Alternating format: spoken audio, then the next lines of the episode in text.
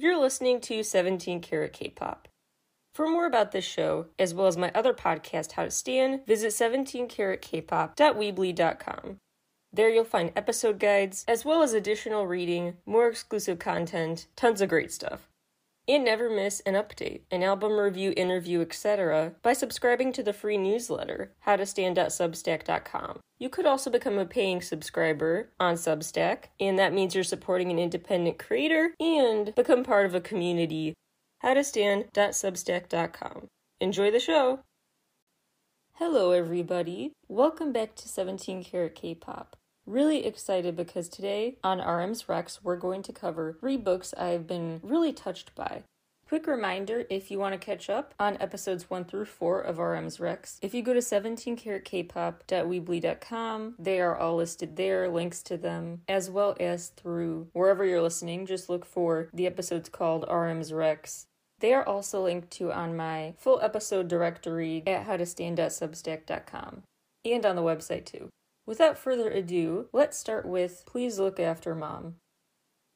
This book from 2009 is by Kyung-sook Shin, and it was actually discussed back in 2017 during a V Live with V and RM, and RM expressed how much he liked it. It actually entered the New York Times bestseller list just a month after the English language release. It has sold over 1.7 million copies in South Korea and 1 million copies in just the first 10 months. The English version has received various accolades as well, literary prizes, the show has been adapted into a play and even a musical, and overall, this author has a lot of success. Lots of other novels, short stories, as well as nonfiction work that is translated in five languages. This story is split into four parts, five counting the epilogue. It's based on this mom who gets lost. A mom of four, she's 69. Her name is Park Sonyo. They're at this crowded Seoul subway, and she gets separated from her husband. So basically, the story is each part told from a different perspective, a different narrator, all about trying to find her after they get separated. It's, of course, a very complicated journey, but that's the very basic version of the story premise. And they uncover all this family history secrets along the way. Part one is called Nobody Knows. The narrator is the oldest daughter, who, interestingly, the readers don't know the name of until part two. She describes the attempts the family took to literally find their mom and retrace their steps. She also expresses some bitter feelings toward her younger brother, Hyuncho, who was doted on extensively by their mom. So the other siblings felt kind of left out, lesser than, ignored, inadequate. Part 2 is called I'm Sorry Hyuncho, and the narrator is that brother, Hyuncho, He's retracing his steps, realizing the route is involving every place he ever lived or worked. His life is kind of slowly moving before his eyes. He's flashing back to all these times, specifically focusing on the times he didn't live up to his mom's expectations, felt like a failure as a son. This is interesting because remember, in part one, he seemed like a poster child, like a doted on, beloved kid who succeeded at everything and his mom was really proud of. That's how it looked to the siblings, but now we get his side. The dad narrates part three, called I'm Home, and he's just ruminating about all the things he should have done, the should haves and could haves about being a better husband. Part four, the mom herself narrates. It's called Another Woman, and the language used makes it sound like she's dead or a ghost or something, walking through an empty house, reliving memories as she walks through it, while they are all out there still looking for her. She ends up actually meeting her own mom and embracing her.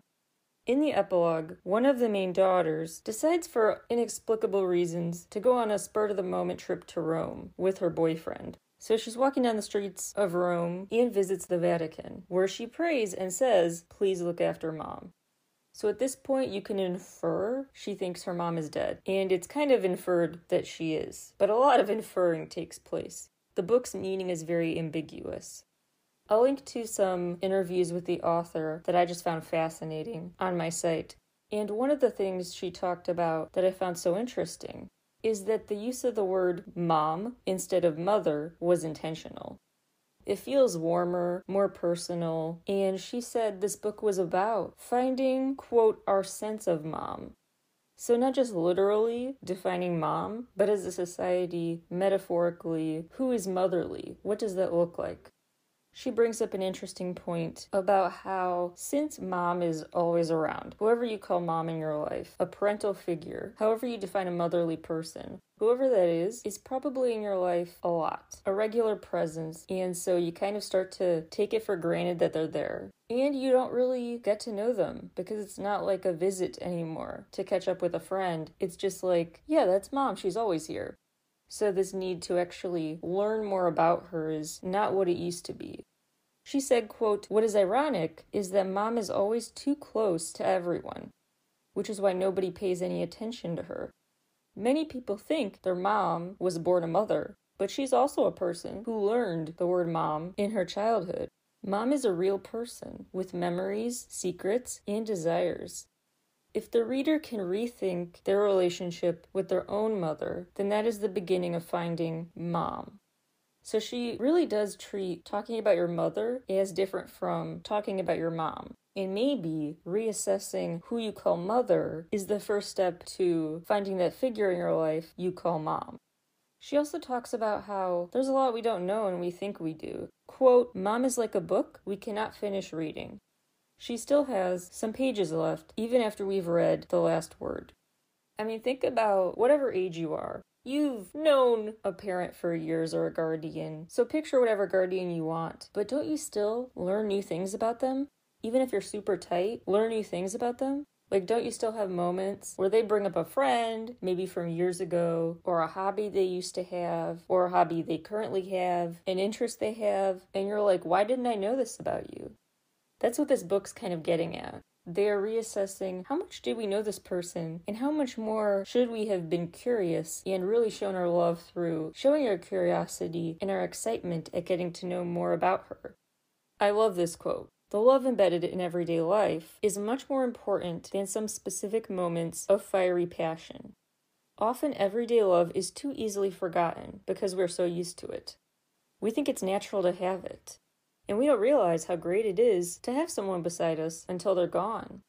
As I do in this series of episodes, I want to add the disclaimer that these are just recommendations of BTS has made on his own as himself. Not saying, hey, here's an overt Easter egg to the greater BTS music video universe. Not related to that at all, but I make the connections anyway because I just find it really interesting how BTS's catalog is so them and what they read is so them. So to see the parallels, the connections between the messages they want to put into the world and the literature that indirectly inspires the music, I think there's value in that.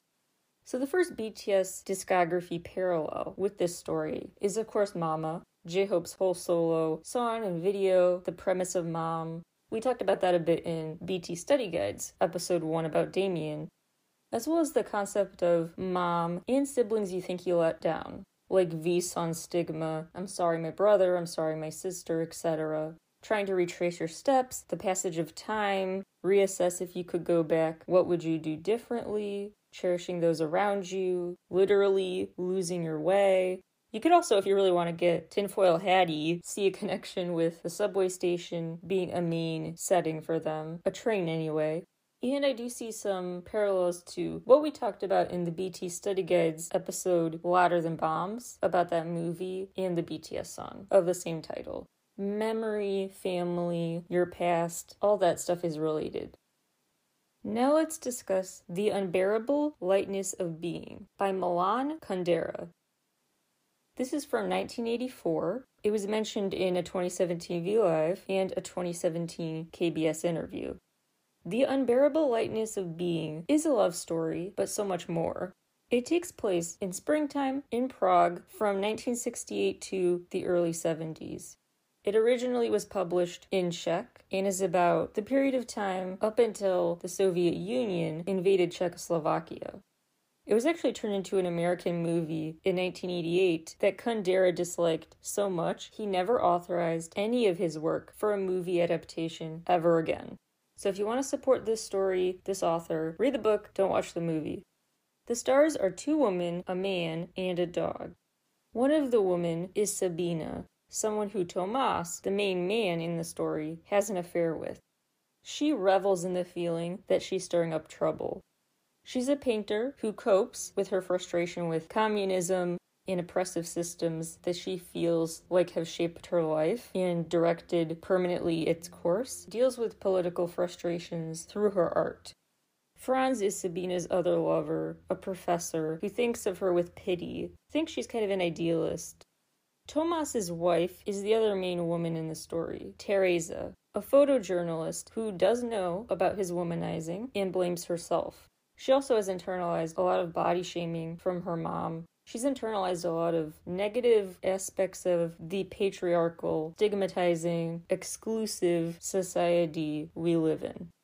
There's an interesting thematic crossover too, because she's saying she's worried about her body in some contexts and worried about just being a body to him, to her husband. Tomas basically thinks life is too short to just have one woman. And he just thinks about it at a deep level like life was meant to be plentiful. And he applies that to women. Very weird, I know, but he tries to nod to Nietzsche's views of an all or nothing life Nietzsche believed in this sense of eternal recurrence. Like, hey, things are just bound to happen. That's how time goes. So, YOLO, let fate happen. We're in a time loop. It's endless, it's eternal. It's gonna happen, so just let it. Just enjoy what brings you pleasure in life. More related thoughts about Nietzsche. Friedrich Nietzsche, this French philosopher. He wrote in Will to Power, and you'll recognize what I emphasize as being BTS related. Do you know what the world is to me? This world, a monster of energy, without beginning, without end. This is my Dionysian world of eternally self creating, the eternally self destroying. One of his main takeaways was just about life. He philosophized that the world is just this eternal force. A lot is inevitable, a lot is just destined to happen. And he thought about how reality is kind of socially constructed. There's no such thing as absolutes in life. There's no such thing as one clear definition of good or bad, right or wrong. It's all based on temporal, historical, social context. Some people interpreted what he thought as nihilism, like nothing means anything.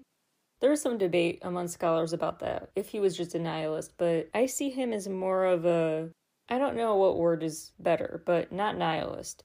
It's not like he thought nothing meant anything, but he thought it was hard to trust in any definition of what the anything is.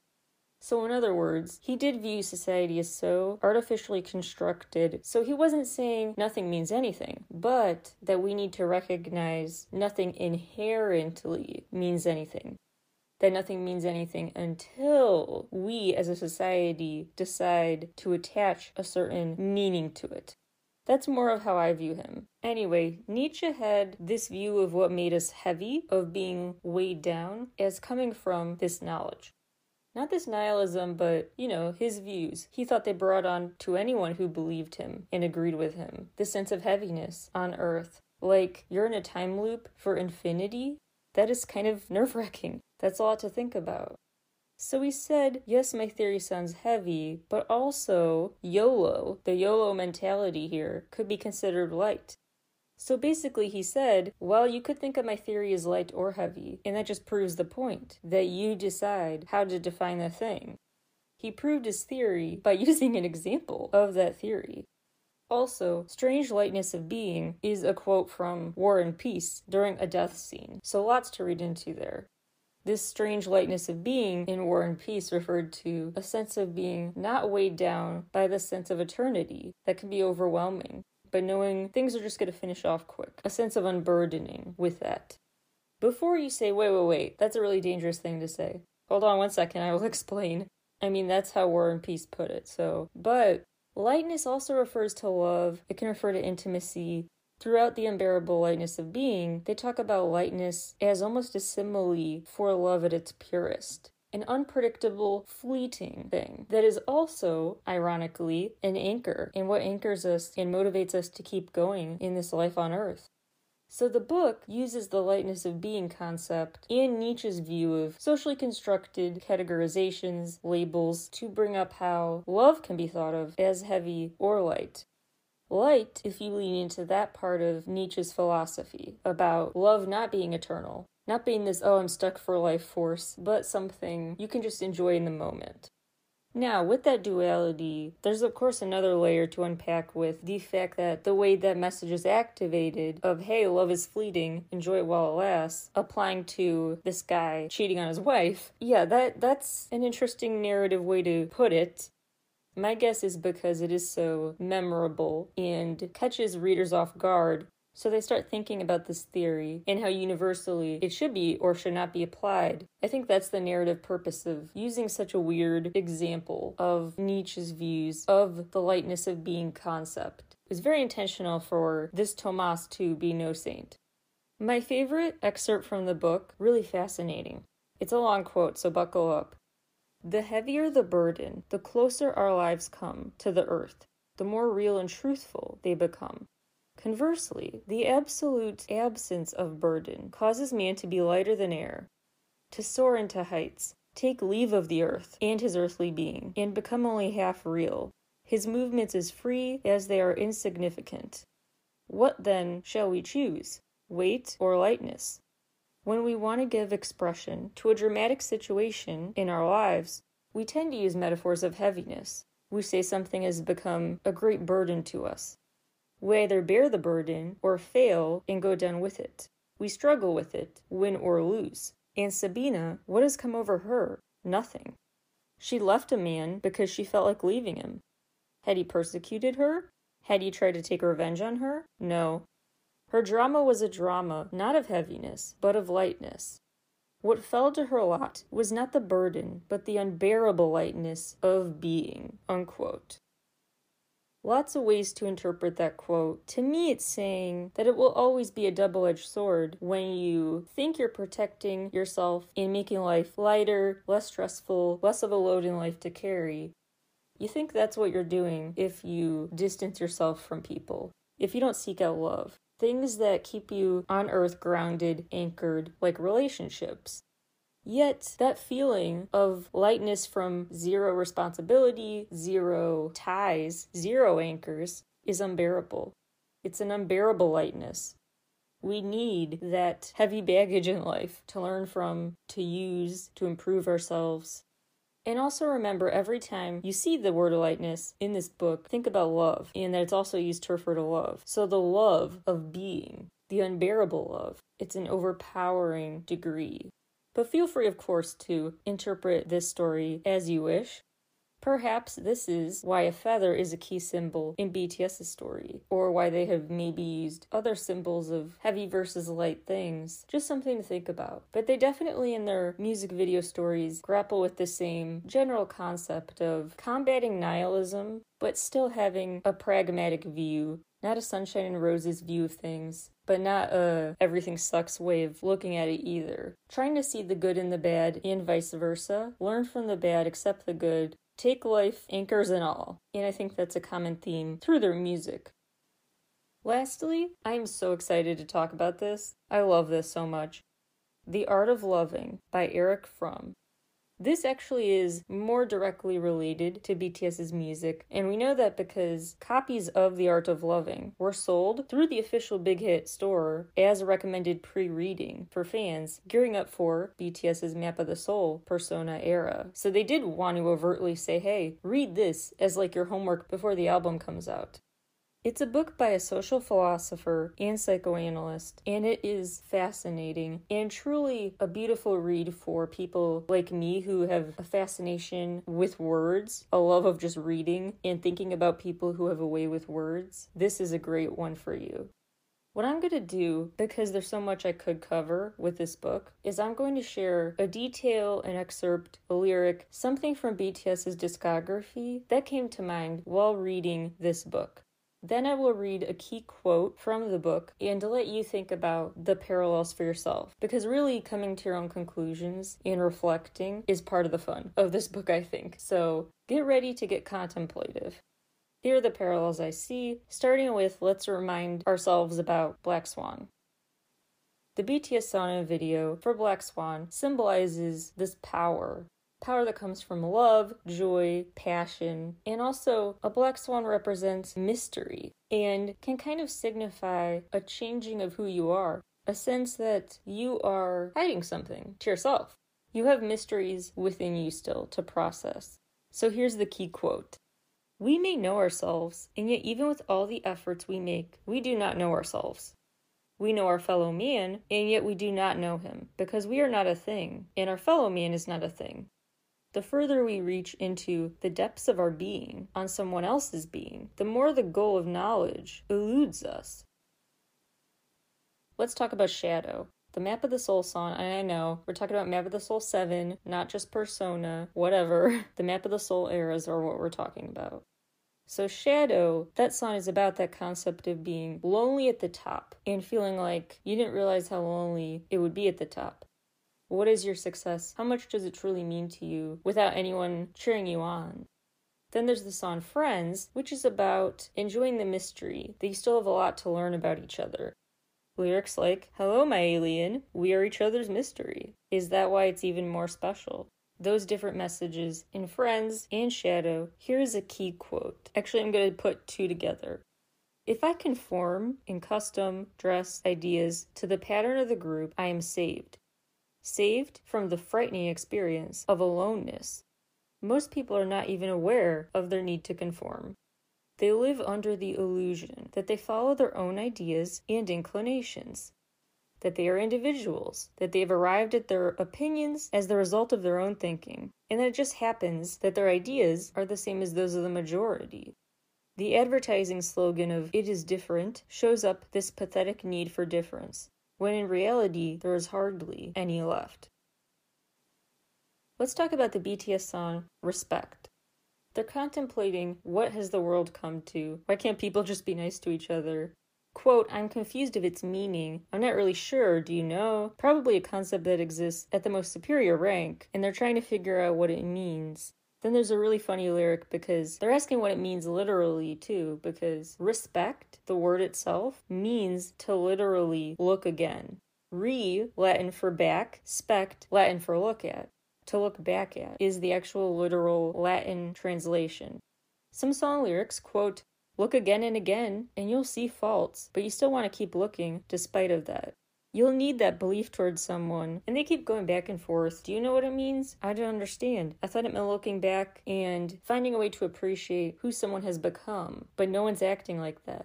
Everyone's treating the definition differently. Let's go back to the literal roots of the word. Here are two really interesting quotes. I'm going to read as one big quote from the book. Respect implies the absence of exploitation. I want the loved person to grow and unfold for his own sake and in his own ways, not for the purpose of serving me. If I love the other person, I feel one with them, but as they are, not as I need them to be. It is clear that respect is possible only if I've achieved independence. To respect a person is not possible without knowing him. Care and responsibility would be blind if they were not guided by knowledge. Knowledge would be empty if it were not motivated by concern. There are many layers of knowledge. The knowledge which is an aspect of love is one which does not stay at the periphery, but penetrates to the core. So he's basically saying respect is about treating someone right, valuing them as a person without knowing them. But responsibility requires knowledge. And that's why it is messy sometimes to remember the importance of respect and responsibility and trying to emulate the definitions of both of those things. Competing interests it may seem and you have to learn to square the respect that comes regardless of if you know someone with the responsibility that comes with those that you do know. And that is why they have a whole song about what is the meaning of this word because it is a tricky thing to remember BTS reflect on growing up in the song Inner Child, as well as the fact that they end the album with outro ego. And in the video for that, J Hope's baby picture seen, and then him today mimicking the pose. So it's like a nod back to his inner child. And that inner child is also a theme in their Wings era work. We've talked about that on BT study guides. And in the lyrics of this solo song, V is singing to his inner child, I'll take your hand and help you out, navigating through this world together, taking on a parental role to myself. Now, here's a quote from the book The child starts out by being attached to his mother as the ground of all being. He feels helpless and needs the all enveloping love of mother. He then turns to father as the new center of his affections. In the stage of full maturity, he has freed himself from the person of mother and of father as protecting and commanding powers. He has established the motherly and fatherly principles in himself. He has become his own father and mother. He is father and mother. I do want to take a minute to say obviously, this is written with some heteronormative assumptions, and definitely please keep in mind I'm a sociology major. I can confirm the research shows you, even homophobic kids in my college classes, honestly, changed their minds when they actually saw the data and the qualitative stuff, interviews. The ultimate factor in a kid's well being and growing into their own has nothing to do with the sex of their parents. It's truly about the care they get. So, as an add on to this author's thought. But the point, regardless of sex or gender, is that a kid learns to parent themselves and treat themselves and be both the role of a guardian and of the child still at the same time. Learns how to unite those and have those identities coexist. A couple more quotes that I just find really well put that relate to BTS's work both in and out of the Map of the Soul era You'll get the musical connections. If you're a dedicated BTS music video universe person, an avid listener to the music, a big passionate fan, you'll you'll get the connections and I do want to kind of encourage you to reach your own conclusions. So I'm just to say a few more quotes and to let you make the BTS connections. I promise they're there. I love these words about having faith. Quote, to have faith requires courage, the ability to take a risk, the readiness even to accept pain and disappointment, Whoever insists on safety and security as primary conditions of life cannot have faith.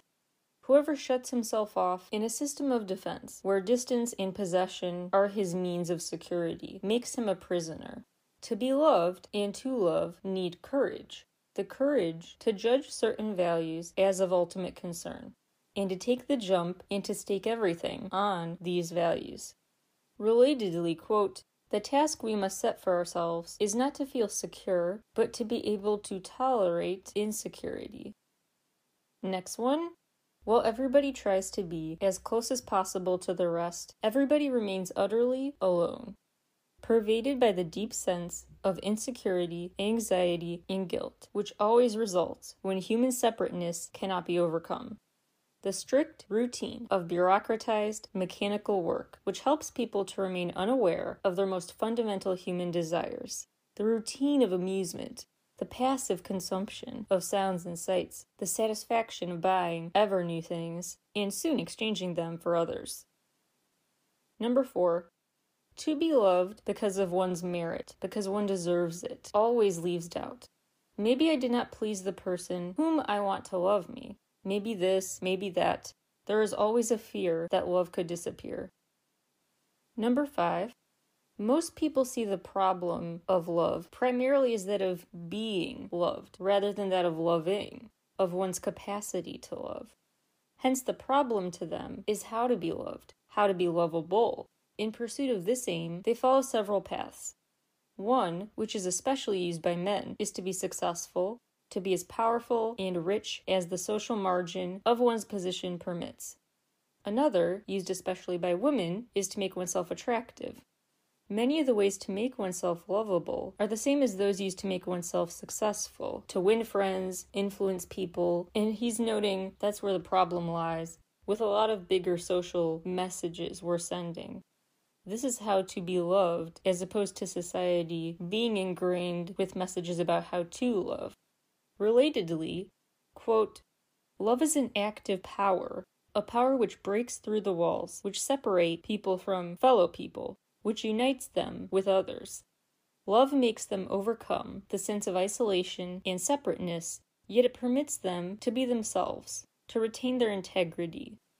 In love, the paradox occurs that two beings being one and yet remain two. Number six, I know I'm kind of grouping a couple together. I want to get to the special number seven. The mature response to the problem of existence is love. Great connection that the problem of life, the inherent burden we have to deal with because it's better than the alternative, the unbearable lightness. The mature response to that conundrum is love. And lastly, this one not as deep. I just love this. Modern man thinks he loses something, time, when he does not do things quickly. Yet he does not know what to do with the time he gains except kill it. I've given you tons to think about. If you want to read any of these in full for yourself, my favorite is The Art of Loving, but feel free to check them all out. Hope I gave you a lot to think about and reflect on. Thank you guys so much for listening to today's episode, and I will talk to you all again very soon. Bye, everyone.